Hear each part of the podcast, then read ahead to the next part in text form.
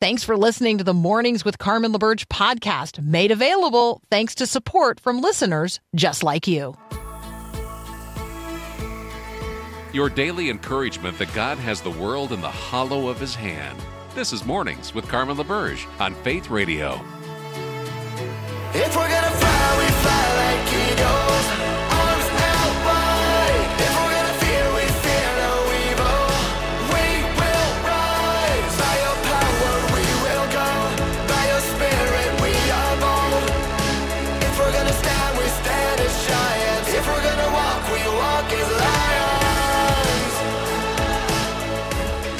Good morning again. It's hour two of Mornings with Carmen. Uh, I think I'm going with what are you eating?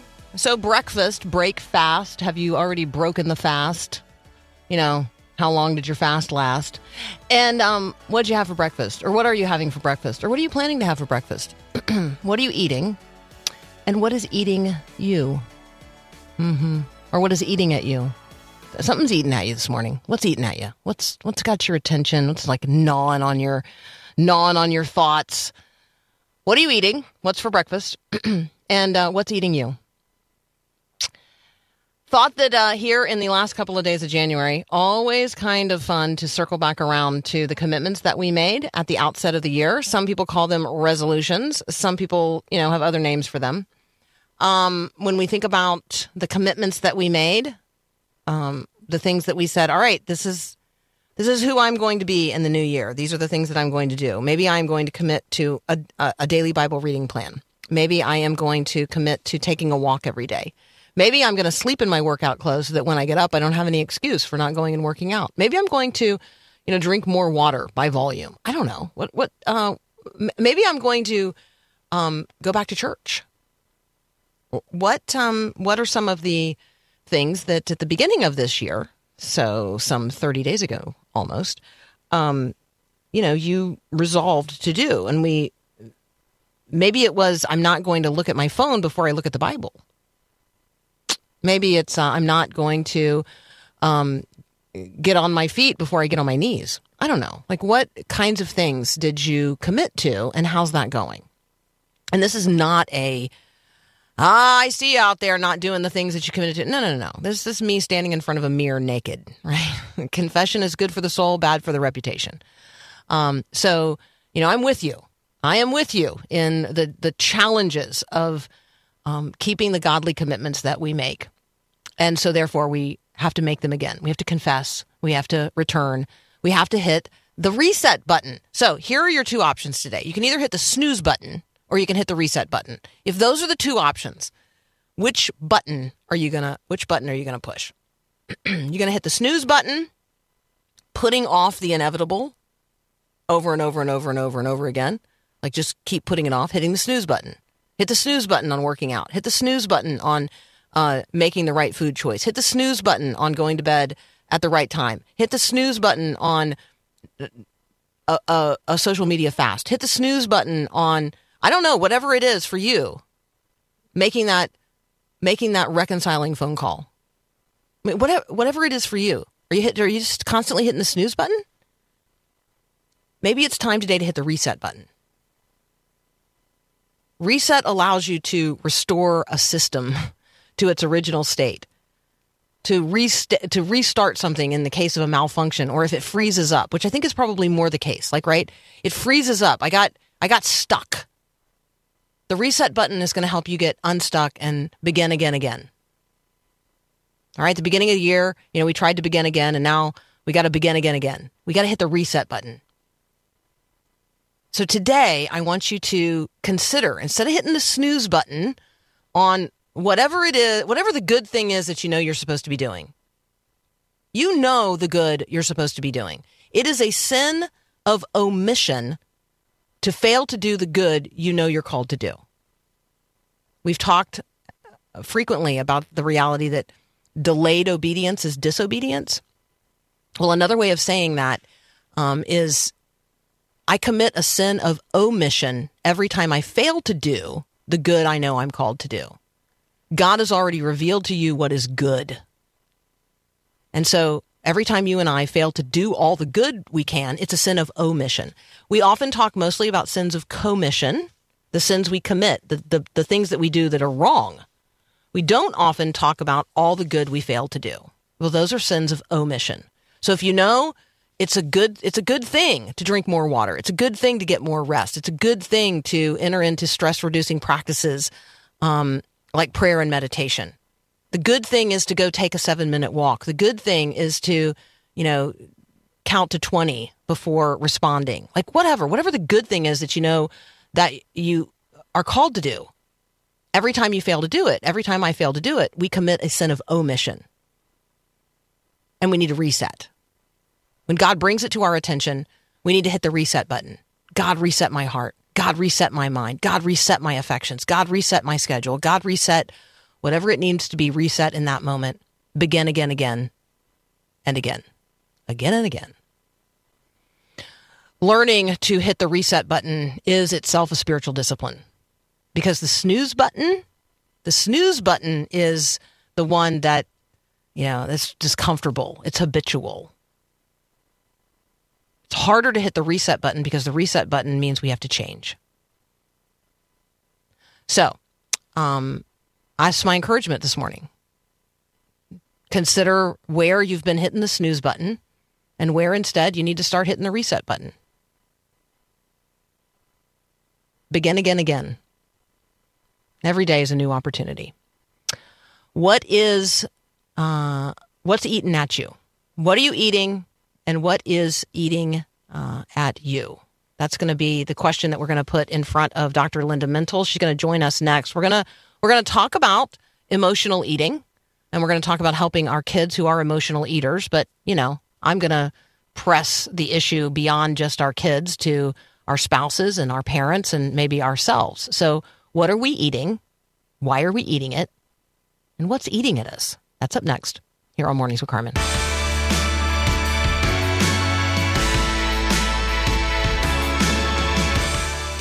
Hi, our friend uh, Dr. Linda Mintle is joining us now here on Mornings with Carmen. You can find her at drlindamintle.com. You can listen to her here on the Faith Radio Network, the Dr. Linda Mintle Show. Um, Linda, good morning. Welcome back.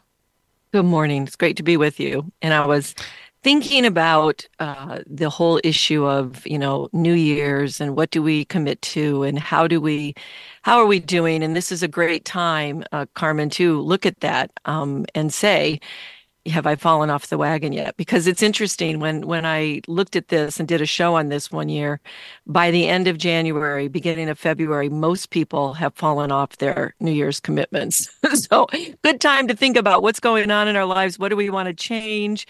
And certainly, one of the biggest difficulties for so many people is emotional eating. And that is one of the areas in our lives where we say, This is the year. I'm going to get control of my eating. I'm going to exercise more and do a lot of the dis- disciplines, including the spiritual ones. I'm going, to, I'm going to hit those hard and I'm going to make a difference. Control is a really good um, word in that you just used.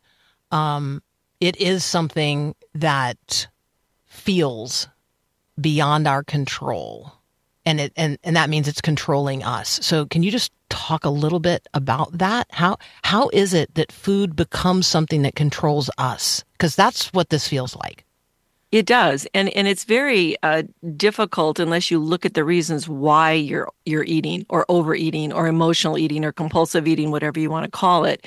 But part of it is we have to look at how do we cope in life? What do we deal? How do we deal with the stresses in our life? Because we all have stress. We all have life experiences that hit us, things that you know are hard to deal with. I've had several, several um, people I know who have deaths in their family this past few weeks.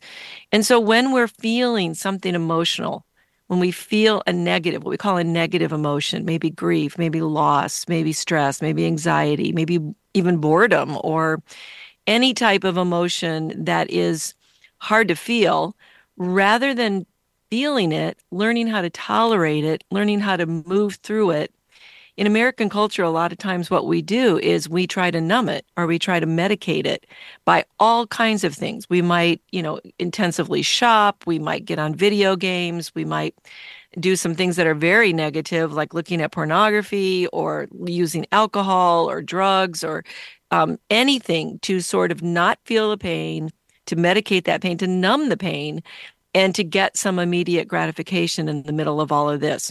So the acceptable one in the church is really emotional eating because that's not something, you know, if you go to the corner and you score some cocaine, and you tell somebody they're gonna they're gonna really get on you. But if you know you go to the corner and you score a dozen donuts they're not going to say anything to you about you know what are you why are you eating all those donuts? So it is one of the acceptable ways to deal with our emotions. And so when somebody is overeating and emotional eating the the quickest thing you have to do is uh, first of all identify it and look at okay when i overeat what's happening right before i eat and then Mm. what am i feeling what am I feeling? So every time I feel anxious, or every time I feel bored, or every time I have a fight with my husband, or whatever it is, a lot of times in the therapy work, I'd have people track that and start to say, look at what triggers eating when you're not hungry. Because this is emotional eating, it's all about eating when you're not hungry. And then once you identify it, we can get into a lot of the whys. Because if you're going to make a change in your life in any area, you have to identify the obstacles to that change because people have great intentions.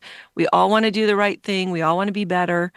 Um, but a lot of times, what trips us up are those obstacles. So you have to identify what those obstacles are.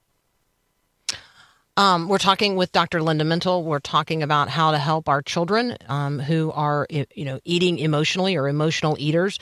So the first question is: Is my child overeating for emotional reasons? Um, and I, I do think that Linda, um, that's a conversation that almost never happens um, because the parent doesn't want to deal with the issue, and the issue is, you know, often not um, isolated to the child. Am I? Right. Is that fair? Like, I don't want to admit that it was my divorce that resulted in my child emotionally eating. I don't want to admit that it's my, you know, parenting that has somehow resulted in this. Is that fair? I mean, is that you know sometimes it's it's it children overeat and adults do the same thing for surprising reasons. Sometimes it's hidden stuff that you don't know. So sometimes a child could be being teased at school. Uh, they could have been abused somehow by another child or someone in the family that you're unaware of they could have some type of trauma but you're right in some cases it's because maybe the parent doesn't know what to do because they know that there's a problem. They know that the divorce has been really difficult. They know that there's stress in the family. They know there's a lot of fighting because a lot of times kids will eat as well, as will adults when there's a lot of high conflict in families. Sometimes, you know, a child is going through a really difficult medical issue or illness and they have a lot of physical discomfort and we we tend to give them food or something good. I mean, think of all the times we associate oh food to comfort with them? yeah to comfort and to bring them some other type of thing. And one of the reasons we overeat and it's a really obvious one but not one we think about but several years ago i did a show on pbs called surviving abundance. And it was a show about how much food is available and how often uh, we get triggered to eat just because we see it, we smell it, we have it, and we just eat out of boredom and discomfort. And when you're a parent, you have to notice that pattern and say, okay, hold on here. You know, just because we're bored and we've been sitting around the house for three days, you know, three hours, we're not going to sit and just munch on chips for that whole time. So there's a lot of factors in here of parents being aware, parents being willing to deal with emotions. And let's let's face it, a lot of times kids model what parents are doing. So if parents are struggling with their own negative emotions and their own issues in their life and they're eating as a consequence of that, it's going to be modeled for the child to do the same. I know that it um, it takes time. It feels expensive in terms of time and and financial resources, um, but planting a garden, as small as it may be, actually cultivating some um, some food that is healthy, where the only hands that ever touch it from um, from the time that it's a seed until the time that you you know harvest it as a um, you know as a fully ripe fruit or vegetable um, and enjoying that as a whole food a whole piece of raw food like i do think that the distance we live from the food we eat. Not just like physical distance, like we live far from farms, but like the the number of times another pair of hands or machine or something ha- has added to or processed that food, like we then end up with something that's a long way from the whole food that we were first intended to eat. So I think there's a, the food itself is a part of creating maybe not the initial emotional overeating, but the addiction to the practice of, of overeating. Is that fair? Am I just making up Well, stuff? No, you're. It's a it's another factor in this whole thing. So when I when I worked with inner city um, kids a lot, one of the things we would do is try to come up with a community garden or hmm. some place where they could because there was food scarcity in some of these urban poor neighborhoods where the only the only restaurant in there was a McDonald's or one of the fast food restaurants and they they had a grocery store that was 5 miles away and they didn't have transportation or bus service to that. And then you you look at a, a single mom who's really struggling and you go to the store and it's like okay, 5 for 1 dollar macaroni and cheese. Of course that probably not anymore, but that was when I was in college. I remember it was 5 for 1 No, now it's four. cheese. Now it's four for a dollar, or you know, Okay. or so a dollar so each even. yeah, versus a half a pint of raspberries, which would be really good for you, which are like six ninety nine. So Yeah. you know you're making choices about this type of thing, and there is a lot in these processed foods with high fat, high sugar that is appealing to the tongue, and it does have this sort of addictive quality to it.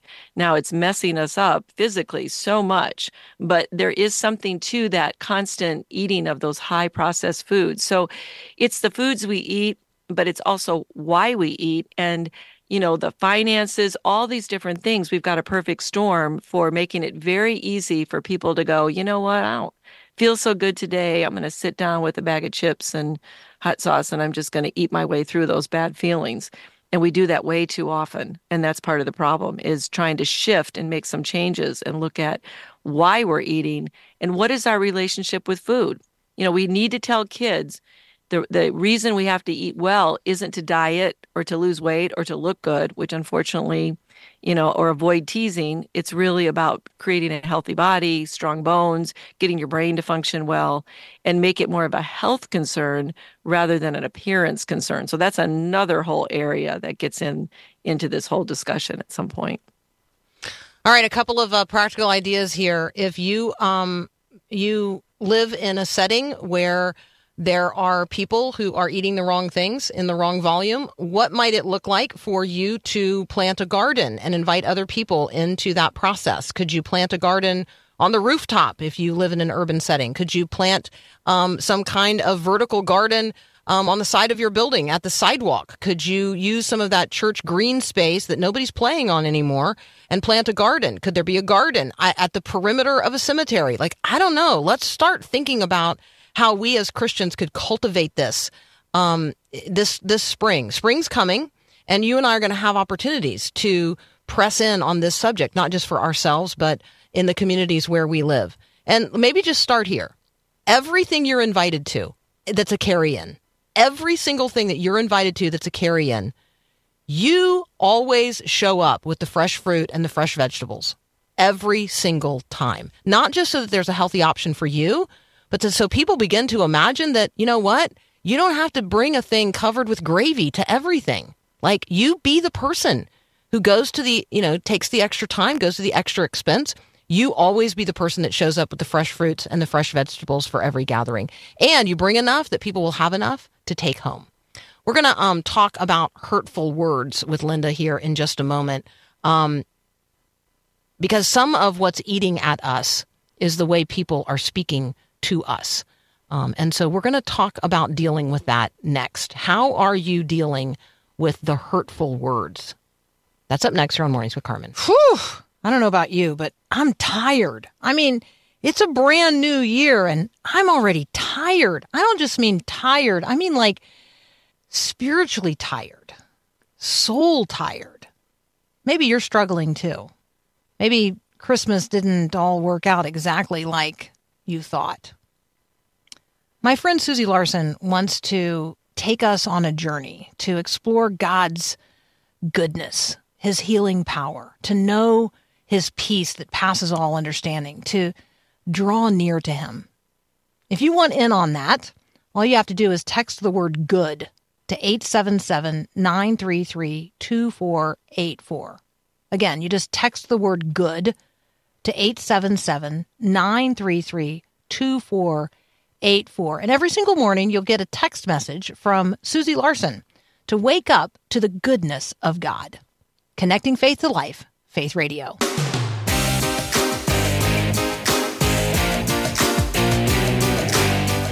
We're talking with our friend and colleague, Linda Mintle. You can find her at the Dr. Linda Mintle Show here on the Faith Radio Network. You can also find her at drlindamintle.com. Um, Linda, let's talk about hurtful words um, and what we do when hurtful words are directed at us. How do we get beyond that? You know, I don't know that I've ever lived in a time, Carmen, where we are so influenced by words because there's so many around us. I mean, I, when you think about the the shift to social media and how many times a day we can look at comments and if we post anything at all, the the the horrible mean stuff that comes back to people. And I I have such a burden for you know children right now and and young teens when they hear these things on social media that are that they're allowing to define them just because somebody else says it. And you know we have social influencers and every time you know Kim Kardashian says something everybody has to get that product or do whatever. So words are very powerful and scripture knows that because they talk about words you know eh, having and the mouth having the power of the tongue is it, it, brings life or death right? So there's a lot of death in the tongue that is being spoken in our culture and our kids and and even adults are just surrounded by that. And we don't seem to have good self-control and we don't seem to do what the scripture says, which is to focus on the things that are positive and truthful and good and all the the things that are talked about in Philippians. But we really have to figure out a way to not let those words you know penetrate us so much. And I remember one time we were talking about this and somebody said you need to become like Teflon. You need to you need to not let those words stick and be able to hear them but then not let them go deep into your spirit. And i and i know that's hard because even as an adult i have trouble with that. When when students say you know mean things on an evaluation i i get real upset even though i know i'm like who are these people you know these students don't know what they don't know. But there are times when you really do have to say okay I'm not going to let this stuff stick. And I used to say to my kids when they were younger all the time, because they would hear things at school and, you know, kids can be mean.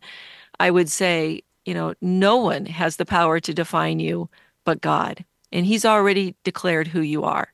And then we'd go through several scriptures of, you know, He He cherishes you, He delights in you, and this is who God says you are. So the real foundation of dealing with hurtful words is one of the one of the phrases that our church uses. So our church has a three-point mission. It's grounded in the word, alive in the spirit, and sent on mission. And I love the grounded in the word because if you don't know what God says about you, and if you don't understand that you have one audience to please, as Os Guinness would tell us, the audience of one, there's only an audience of one, and you please God. And beyond that, I mean, yes, you should please your parents and yes, you should, you know, be nice to people and do things for people, but you have to be grounded in the word of God to know who you are and to know what your identity is. And so many people are lost on that because they're listening to voices in the culture and they're parroting what they hear. They're not grounded in the word and understanding that approval for others is never going to be enough and if you're somebody listening, you're thinking, yeah, but I didn't get that approval growing up and I didn't hear the affirming words I needed. That is a loss and that is tough. But God is the corrective experience. He's the corrective parent for all of us. And part of it is He also, when you're a follower of Christ, He also puts people in our life to affirm us. So He'll bring a coach or a teacher or a friend or somebody around. You have to learn to distinguish the voices of truth the voices that are consistent with scripture, and the voices that give value to you. And you're valued because you're a child of God. That's all it takes. It's unconditional in God's eyes. The voice of truth tells me a different story.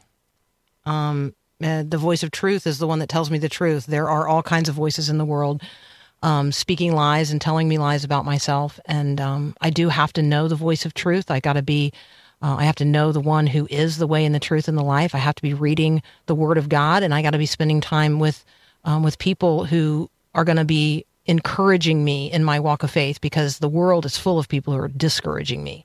And sometimes it's fellow Christians, and that is really, really challenging mm-hmm. Um, as well. So, Linda, thank you so much for your encouraging words um, today to us.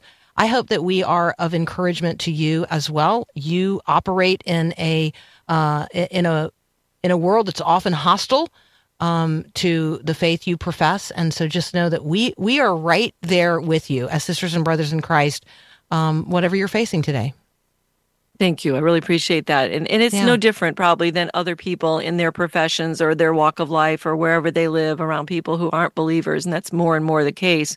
We just have to stay strong. And you're so right. It just all comes back to being grounded in the word and knowing what God says about all of these things that we face in our life. So thank you. Appreciate it.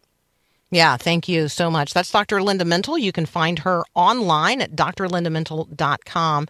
Um, hey, this is really cool. While um, while we were having this conversation, Kay Kiefer, who is a friend in Fargo, um, she texted in a link from her website. She's been on the show before. We are everywhere.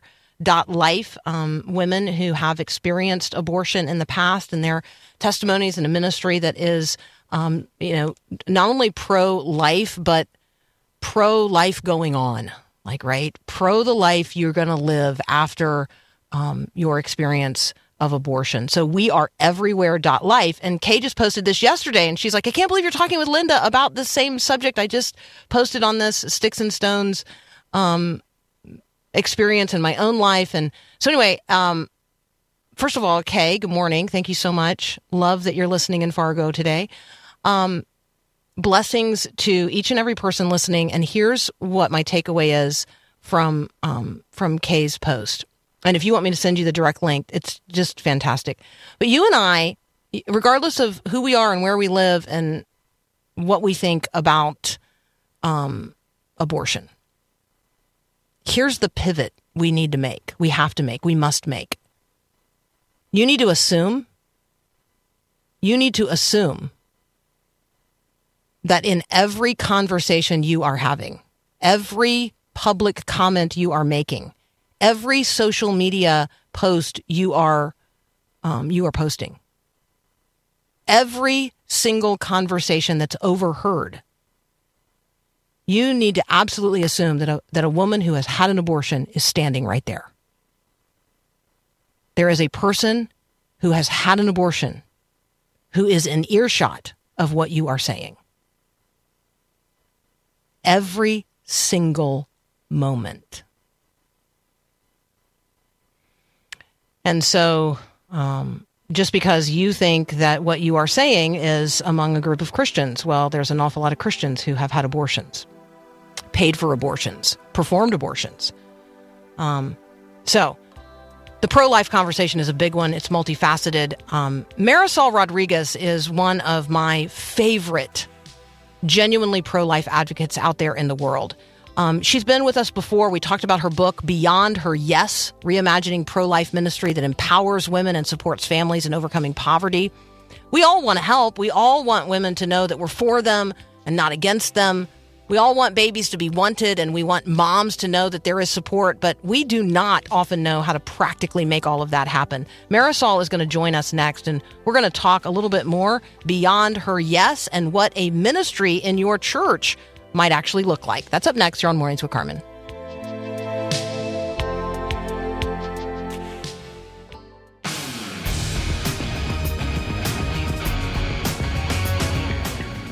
Marisol Rodriguez is joining us now. You will remember our prior conversation about her book, Beyond Her Yes Reimagining Pro Life Ministry to Empower Women and Support Families in Overcoming Poverty. Um, Marisol, welcome back to Mornings with Carmen. Hi, Carmen. Thank you. Thank you for having me back again. Absolutely. So, um, for folks who you know might have slept since the last time we talked, tell us. Um, I think let's do this. Let's start with the life experience of your mom, and I'm asking this because I think that helping us get in touch with and understand what what generational poverty is and how much um, how much of the pro life conversation is missed when we don't understand the reality of a woman who has grown up in and is now living in generational poverty. So, can you just talk a little bit about your mom's lived experience and therefore yours? Yeah, so my mom, you know, was born in Puerto Rico in 1921, a long, long time ago. And um, she was raised in, yeah, in generational poverty, you know, out in the in in um in villages and the mountains, you know, things like that. So they were very disconnected from society. And um, and of course that disconnects you also from education and from any kind of um, work experience and things like that. So my mom, and also, you know, she by nine years old, she was an orphan as well. So she had a very rough background. But the the point here and how it connects to me in the book is that as being a woman that is uneducated um, and um, going about the world, you know, her only means of survival, especially after her first relationship that she had, she had a f- um, few children. Um, with her first relationship and then he he died. He passed away. So now you have a single mother that has no means of support right? So um, no education no means of support no job skills right? So now you're you're beholden on the next man to come into your life to provide for you. So um and and you know what? This is funny because um this is happening today. And a lot of times Mhm. when we see the women that were serving at the center and they keep coming back and they're pregnant again and again and maybe they're pregnant by a different man every time. And our first thought is the promiscuity. Our first thought is you know what is wrong with her? And and it, yes it could be promiscuity and maybe it is oftentimes but also there's this woman these women's out there like my mom that just don't have the skill set to survive and how you survive is by having a man providing for you. And and it turns into this vicious cycle of needing support and trying to provide for your children. And of course it's very dangerous. It's a very destructive cycle you know and then um, when my mom was in relationship with my father um, which was the last man in her life. But see, after she met my father, she met Jesus, the most important man in her life that turned everything around. And it wasn't just Jesus that she met, but learning about Jesus connected her to a church community that rallied around her and changed her life. And in turn changed all her children's life as well. So, Mm. and that's what Beyond Her Yes is about. It's about if we want to, A, number one, have women choose life right? B, we want women who choose life to stop being in that perpetual cycle of, I, I call them serial life choosers because they choose life again and again and again, and that's wonderful. But what's happening in her life that keeps her in that same cycle? Um, and, and we have to speak to that and we have to address that. And the thing is, is that when she finds a community of support, she no longer has to lean on men to um, provide safety. Sometimes it's safety that they need. When you're living in a very um, violent urban neighborhood, um, you need you need a man in the house to care for you. So, um, and generational poverty is like it's like a disease. You know, it keeps spreading. It spreads until it's stopped, right? And in my family, the generational poverty stopped at my generation because my mom got connected to a ch- church. And that's really what my book is about. It's about how a church transformed a woman's life, her children's life, and now her children are, um, at least this child of hers is out there um, um, following the Lord and and um, having the Lord use me to transform other people's lives, you know, and and encouraging the church to take up that role. You know, um, I think it's a very important role, and I think it's a very important ministry that churches don't even know um, is available to them. And um, and I, I think that it, it's going to be transformational for the church itself, and also for the for the women that they serve. Yeah, I'm just imagining, you know, there there are churches across the country that are dying and they're- the the church is dying and it's in the middle of a neighborhood where there are a lot of women who are having a hard time raising their kids. They have said yes, they are pro life. They they they have children. Um and and yet they have no support system they have no network of relationships they would benefit by having some very basic financial literacy conversations and job skill training and leadership training, all of which, by the way, if you're listening right now, that's what's going on through Marisol and um, and the ministry that she's engaged in called Renew. And I'm happy to send you direct links to um, their model and how they're doing it. It's all in the book as well, Beyond Her Yes. Um, Marisol, um, when we talk about the survival mindset versus mm-hmm. the thriving mindset, tell us what those are and how that shift takes place. Yeah, well, you know, the the survival mindset is all about how can I get past today? You know, how can I keep my children fed today? How can I keep them safe today? And um, you know, imagine being a, a, single mom with five daughters in a neighborhood run by drug dealers. You know, um, you're in constant fear of that. And, and what and what brings safety to you again, like I mentioned before, is having a man in the house, right? Mm. So so the survival mindset is just how can I get by today? And that's the mindset of people in poverty. So oftentimes, you know, when we talk to someone in poverty, we want them to think about the future. We want them to think about, you know, these long-term things, and they can't. You, they just can't go there. They have a very short time horizon and it's just getting past today. The thriving mindset says today is taken care of. I'm okay today. So now I get to worry about tomorrow or next week or next month or next year. And um, and to move someone from the survival mindset to the thriving mindset, first you have to stabilize them when they're at. You got to let them be able to give them, a, create an environment around them where they can breathe, where the brain that is in constant survival mode, you know, looking for danger, looking for what's the next thing that's going to happen, that brain gets to rest you know? And in that rest it can consider other things you know? It can consider tomorrow.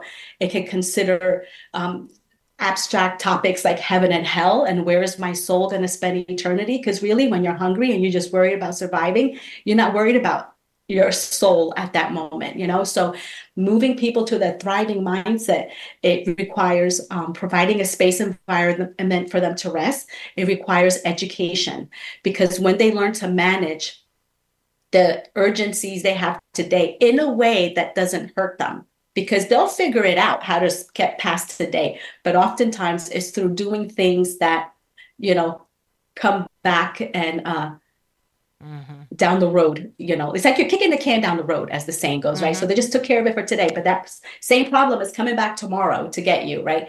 So um, when we when we teach them these skill sets on how to solve problems in a way that they are truly solved, in a way that is healthy and and for you physically and emotionally and spiritually, now they can start taking steps towards um, this thriving mindset. It doesn't happen overnight, it takes time and it takes patience.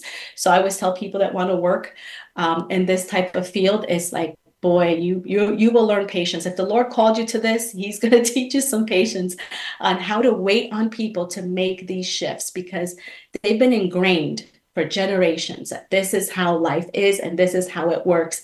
And here we come and we're saying, no, it can be different. You know, how do you get someone to trust that? You know, it takes time to build that relationship of trust to then be able to um, provide the education. Mentoring is super important as well because you could know something, but you don't know how to apply it and that's your mentors come alongside and help you apply those those concepts those skills to your daily life yeah, the education, the information is one thing. The mentoring, mm-hmm. the modeling of it um, is another thing, and that is, you know, the that's where this relationship um, is essential, and all of that takes time, um, and it takes the investment of um, of people with people. And so, thank you first of all for modeling it for us. Thank you for um, demonstrating it, like sort of proving it out in one place. And I want to talk with that about that when we come back um, but also thank you for the book. So we're talking with Marisol Rodriguez. The book is Beyond Her Yes Reimagining Pro Life Ministry to Empower Women and Support Families in Overcoming Poverty. Um, we want to talk with um, Marisol about the Renew Life Center. Like, this is a real thing. This is real ministry happening in real time, making real transformation in women's lives. And so, we're going to hear some of those stories next. And you're going to learn um, how to do this in your own church That's up next here on Mornings with Carmen. Jesus loves the little children. You guys know that. Jesus loves the little children, all the children of the world. And right now, there are little children in the world who need Jesus. They also need things like basic food and medical care. Jesus tells us that what we do for the least of these, the little ones, we do for him. So this is your time to become the champion of one child, to change their life. When you sponsor just one child, you plant seeds of hope and you work together with people who are on the ground to change the families, the communities, the future. You might not feel like you could change the world, but you can for one child. Meet the kids and find your child at myfaithradio.com.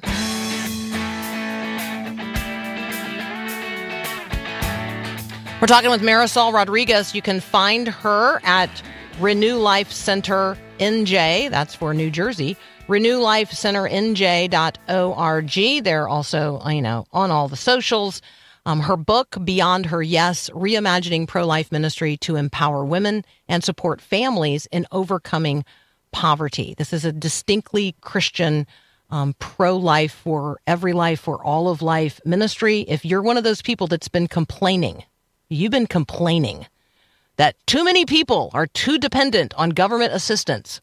So this is your, you know, sort of like get off the complaining, you know, get out of the complainer's chair and actually get activated on this. Generational poverty is real. In order to overcome poverty, which plays a vital role in in why women are um, not leading flourishing families, um, there's all kinds of conversations that we could be having about, well, where are those dads and what's going on and the breakdown of the. Yes, but we live in reality. And now there are babies that we encouraged women to have. These women said yes. When, when pro lifers said, you know, you got to have that baby. That's a, these are women who said, yes, this is a baby. I love this baby. I want to raise this baby. But they are living in a cycle of generational poverty that they cannot get out of themselves. And so, if all they're doing, if the best they can do on their own, all by themselves, is survive, then how can we help them thrive? How could we help one mom break the cycle of generational poverty right where we live today? Because you change her life, you change the life of all of her children, you change the world. So that's what we're talking about with Marisol today. Education is one thing, um, mentoring is a whole nother thing. The restoration of dignity and hope is goes way beyond all of that. So Marisol, tell us, um, tell us the story of of renew the Renew Life Center. Like what happens there, and maybe you could tell us about one graduate. Well, I was running a pregnancy resource center in a urban city in in New Jersey, and um, and and I loved it. You know, I, I I'm there leading women to choose life, me and my volunteer team, and and everything is is wonderful, you know. And I'm feeling very fulfilled with my ministry work in helping women see, you know, the sacredness of the life in their womb and and leading them to that beautiful choice of yes. Um, and then one day. I get an email from one of the women we have seen, and and and and this particular woman um, that I got the email from was uh, one of the clients that were on, on the higher end of survival of, of the women we were serving. She had a college education, she had a full time job, I think, as an elementary school teacher. Um, but yet she was considering this abortion because she was single. And um, so, anyway, she chose life. Anyway, I get this email, and her email stunned me because here is this woman who was far ahead, further ahead economically than any of the other women that I serve. And she's sending me this email pretty much in a nutshell telling me, hey, you, um, you led me to choose life but now i'm five months into this and i'm lost and and i don't have enough money for for to support a baby and i don't have any supplies and i don't know how i'm going to pay for childcare and i don't know if i can continue with this pregnancy. Now if you know anything about new jersey you know that a pregnancy is legal up until you know until the day uh, of birth. So at five months she could still turn around and and and she was feeling hopeless and dark. And she ended the email with saying I feel lost and I don't want to be a failure. And that just hit me. It hit me and like a ton of bricks. And then all these questions flooded me like, like, well, how can she be in such dire straits? And if she's in this situation, what's happening to all the other women that are coming in like with nothing, no education, no work, no nothing? And it just overwhelmed me. And that's when I started thinking that that I, my ministry was being was short-sighted. We were just thinking about that yes we were yes driven you know but we didn't think about what would happen afterwards. And and then i start reflecting on my mother and my own life growing up in in poverty. And and what helped me out of poverty what helped my mother's children be children who all get an education and and some go to college. And now my mother's grandchildren are, are college educated you know? So and it was the church and it was faith in christ. So when my mother was led to faith in christ and led to a church that was the catapult that was the the, the transition to this new life. So we don't want to forget about the gospel because it's really mm. the most mm-hmm. important part. We're just going to address her worries. We're going to address her fears. We're going to address her economic situation so we can get to what really matters, which is her soul. Right. And, um, and that is and, and that is done through the mentoring through the one-on-one as you're helping her that's what they did with my mom in church you know when they taught her how to open a checking account and the women at church taught her how to write a check or, or, or how to save for the future. All of this happened organically in a small little storefront church in Newark, New Jersey, you know? So, um, and this is what I want to see replicated today. And, and today, you know, churches are bigger and more wealthy, and we're all worried about, oh, but we need a hundred thousand dollars to launch that ministry. No, you don't.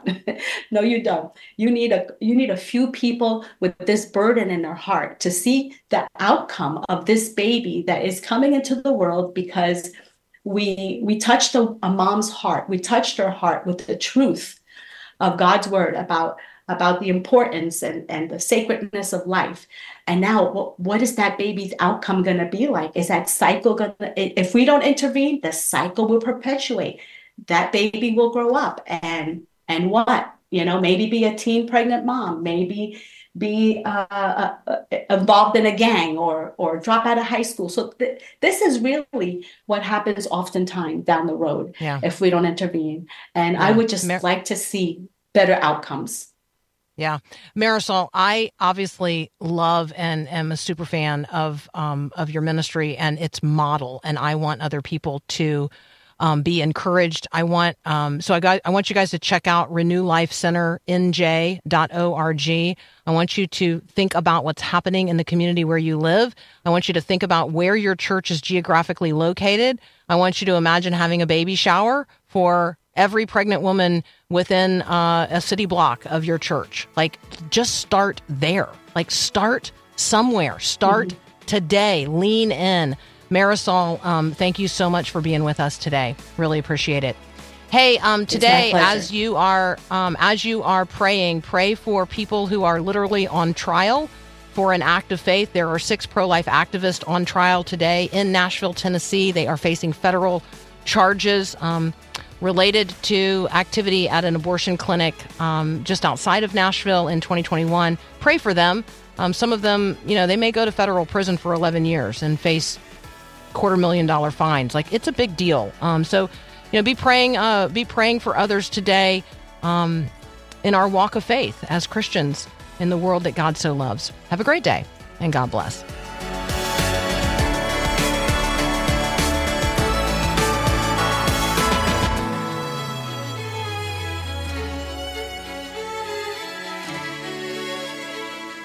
Thanks for listening to Mornings with Carmen LaBerge. Podcasts like this are available because of your support. If it's important to you to hear things that encourage your faith, click the link in the show notes to give now. And thanks.